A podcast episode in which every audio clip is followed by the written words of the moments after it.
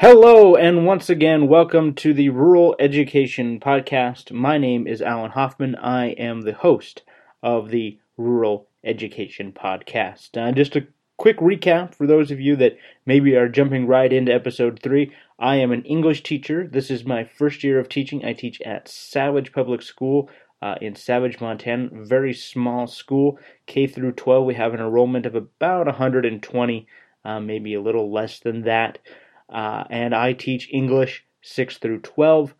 Uh, I am more or less the English department, and I thought it would be kind of fun if I did a podcast about my experiences uh, in in teaching in such a small environment, uh, and kind of the things that go along with that aspect of teaching. Um, something that I've said in the previous podcast uh, is that you know sometimes you look at even even lesson plans uh, I was looking at one today, example for example, as I'm looking to plan uh, the rest of my week uh, here at Savage, and and this lesson plan said divide uh, students into five groups, and I thought, well, they would be in uh, pairs, and I can do four, uh, so a lot of things.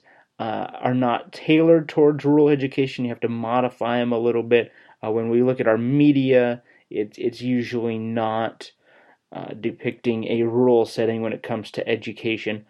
And so, what I wanted to do was offer a space where we could talk about rural education issues uh, and what it's like to teach in that setting. Um, and as I've said before, uh, I want this to be a professional development opportunity, um, not only for myself but from others. I would like there to be a degree of interactivity between myself, uh, the host, and you, the listener of this podcast. I do have uh, several avenues in which you could do that. There is a uh, Twitter feed, which is at Rural Ed Podcast. Uh, you can also uh, like my Facebook page, which is facebook.com slash rural ed podcast. Uh, there's the blog, ruraledpodcast.blogspot.com. And you can email me as well at um, ruraledpodcast at gmail.com. Um, you may have picked up on a theme there. Uh, and so I do want there to be a degree of interactivity between me and you where we can exchange ideas, we can exchange stories, uh, we can uh, make for a better practice. Um, and those of you that, that maybe uh, are looking at or, or, are in urban environments or, or larger schools, um, feel free to say, well, I think this might work too.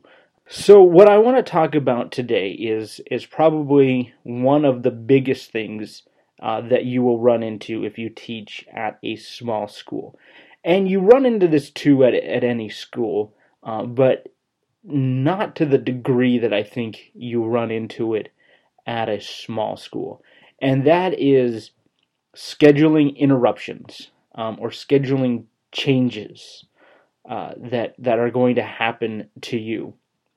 And I'm going to start with a little story from when I was in high school. My senior year, the girls basketball team made it to state, which was in Olympia. That was about an hour and a half from where I went to school. And so I went down there as a member of the Valhalla. That was our high school journalism class, and I was the sports editor. So I went down there to cover the games. And we brought down a pep band um, as well, a full pep band. We brought down a, a decent cheering section, and of course, we had our girls on the floor. And I would say that between all of the people that came down there, and I don't have an estimate of how many people that was, but I would argue that, you know, probably between 85 and 90% of our student body was still at Lake Stevens High School that day. Uh, even though this was a major tournament event. We had a full pep band, we had a cheering section. School basically went on as planned that day. Um, there might have been a few teachers that had, you know, more students missing from one period than they would have another, and maybe they had to make changes. But I, I would imagine for the most part, those individual teachers didn't have to do a whole lot to change their schedule, their planning. Uh, and I remember when I would go uh, for cross country meets and we'd leave, you know, Thursday afternoon, you know, before the last period of the day, there was just kind of this understanding that you'll do your assignment, you'll do your work. Um, but the rest of us will continue because you can't. Two two kids out of 25 go to a, a meet you, you still have 23 of your kids to work with. That is not the case um, with small schools. Um, we just got done with our tournaments um, they got done they wrapped up state was actually a couple weeks ago um, by now uh, no teams from savage made it but we did have our boys went uh, to divisionals, and girls had a nice dis- run in districts as well. And those disrupt your day. I remember uh, when I was student teaching, because I didn't run into this too much this year because our games tended to be in the evenings. Um, but when I was student teaching, also at a small school, we would hold school, but basically anybody that was eligible would go to the basketball game. So not only the team, but the pep band, and then we'd have a rooting section. And then before you know it, there's like one student in the entire high school. And this happens, you know, I know this happened with my junior high kids earlier in the year um, when they went on a basketball game and we had two kids in the entire junior high that uh, were not taking part in this in this basketball game. And with high school, uh, we actually had it happen with track uh, on on this last Thursday before our Easter break.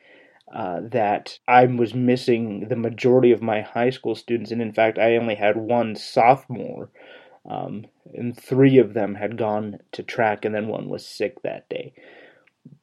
But these things will pop up in on the calendar and they make for a really busy time.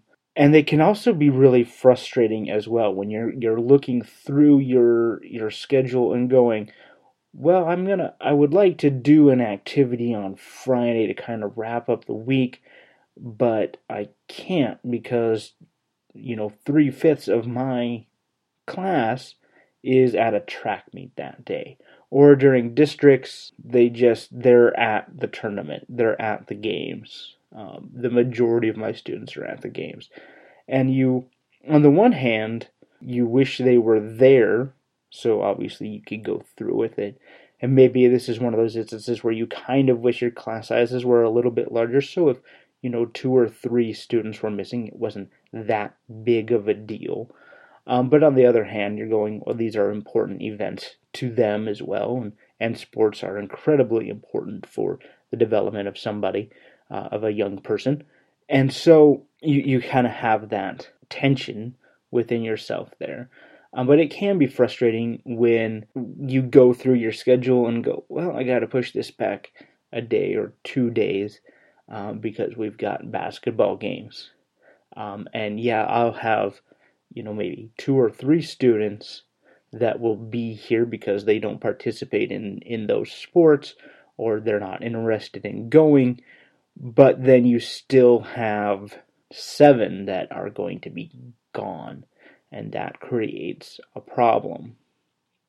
And this is, and I think really in a in a small school, this is just something that is unavoidable. I know this is, as I said earlier, this is my first year of teaching, and as we started getting your um, tournament time, the history teacher said, uh, "You probably don't want to schedule anything big over these couple of weeks because that's tournament time. The kids will be gone. They will be missing school. Um, we looked out. We actually had a lot of evening games, but still, um, it, it's very possible that they would have morning games. And then they actually, when we got into divisionals, they did. They would. They left school basically right at first bell, and then of course you had the students that would go and watch them that basically meant, well, we don't have any boys in the school today. Half of our girls are probably missing. And so, what do you do? I kind of luck out. I'm the English teacher. Oh, we don't have a quorum today, if you will. Uh, we're missing a lot of people. Those of you that are here, we're going to read, just kind of silently read for the period. I've given, you know, the occasional free day. Like, you know what, you're you're right where you need to be. Um, just sort of relax. I do know that when we had divisionals and we had uh, some some games that are happening during the school day um, with my our junior high kids, I felt comfortable with where we were, and we actually we turned the game on the radio and we listened to it. Um, just kind of ways to sort of work around our problem until we could get everyone together and then move forward from there. But it's just it's, it's one of those things though that you you can't avoid. And and now we're running to as we get into the final about a month and a half of school. And and I should put a picture. I took a picture of the calendar for April and I put it up on on my own Facebook page and I should put it up on some of the other uh, various uh, accounts that I have is that April is incredibly busy. There is something going on just about every day except for Sundays. Uh, and and some of this is stuff that pertains to me. Some of it is stuff that pertains just to the staff, but a lot of it is things that involve the kids. You know, they have their prom coming up uh, at the end of the month. They're going to be missing time because of uh, track meets. Um, they have testing that's going on. That's another thing that I want to touch on today. They will have uh, just these events that are happening. Um, my joke with with my wife was I think the master calendar that gets together and they spread things out nice and evenly, and then they get to April and they go, oh, school's about to end. We have to cram as much in as possible. Now, I wanted to talk about testing. We had our, I think it's called MCAT testing for um, certain grades. I think it was basically everyone through 10th took these tests. Uh, and I, I have my sophomores a little bit later in the day, so that didn't I I never really missed them, uh, but I didn't have freshmen for two days. Um, for instance, I'd always have my junior high kids because we would test in the morning and then I have them in the afternoon. So that wasn't a problem. But I had no freshmen for two days. Uh, and then uh, because of academic Olympics, we ended up pushing our testing back. And so I had to kind of come up with a plan on the fly for uh, what I was going to be doing with our freshmen for one day. Um, because I didn't want to start anything new with them and then lose them for two days. And it was going to be like a Thursday. I think we had a three day weekend and then I was going to lose him on Monday. So you're like, well, I don't really want to do, you know, start anything in these two days. And then we shift testing anyway, and these things happen. And then later on this month, it's going to be the, I believe it's the SBAC testing, uh, and I will lose my juniors for literally a week. I will not have junior English. Testing obviously is something that large schools have to deal with and it's probably a much bigger headache for them uh, than it is for us. We can kind of just kind of contain them. Um, there's eight juniors, for example, but you know when you're looking at the prospect of by that time we have maybe five weeks left with them, and I'm going to lose them for a week, and you just go, "Ooh, what what do I do?" Um, they're going to be reading a novel during that time. Um, we'll get a week's worth of reading in. It's a young adult novel. We're, I'm going to have them being. They're going to read uh, "Absolutely True Diary of a Part-Time Indian." So it's a. It's you know. It, it's not going to be anything dense. I think they can handle it, and I and I think if they, you know, do put it away for a week, they'll be able to pick it back up. Or if they do forget, it's not something where it's going to be too difficult for them to go back and read through it and go, "Oh yeah, that's that's what's happening there." But my, my the thing that I want to get across is that these things really, really can impact and rock your world, so to speak, when you are in a small school. We have to just work around them. Uh, kind of the way that I teach, I think, kind of lends itself a little bit to dealing with these um, disruptions a little bit better. I like to do, it's technically not project based learning, but that's basically what I like to do. You know, I'll have the students, they'll be reading a novel for a few weeks, or we'll be working on a certain type of paper. And so instead of planning day by day by day, we go week by week, basically. Uh, and, so, and, so, that's one of the things that we are that I that I do um, that I think kind of helps combat that. And I know, like when I was missing students for tournaments, I had the the juniors were reading um, selections of a book called Napoleon's Buttons, which uh, takes chemistry and history and kind of mixes them together. Uh, and they use that as a starting point to do some research on their own, and then they did presentations. And my thought process being presentations are important. It's important for the students to get up in front of people and talk, but also they're not as technical as writing is. Uh, and so I could get away with saying it's not going to be as big of a deal if they put away the presentation for two or three days. While they're at tournaments, they can come up and they can pick that up.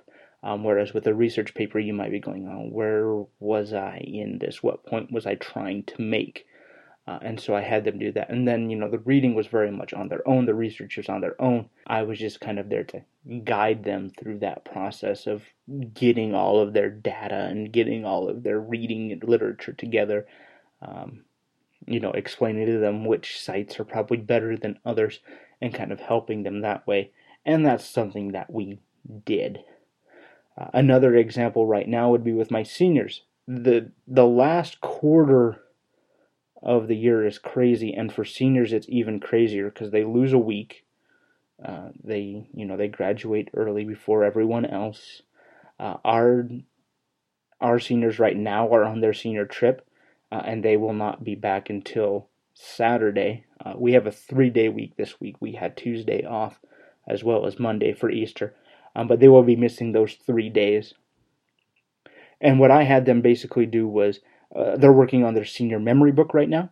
Um, that is basically their autobiography uh, up to now, and they'll put it together by the end of the year.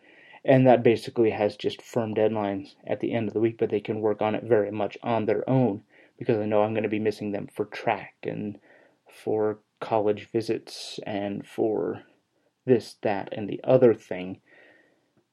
And it's just kind of crazy.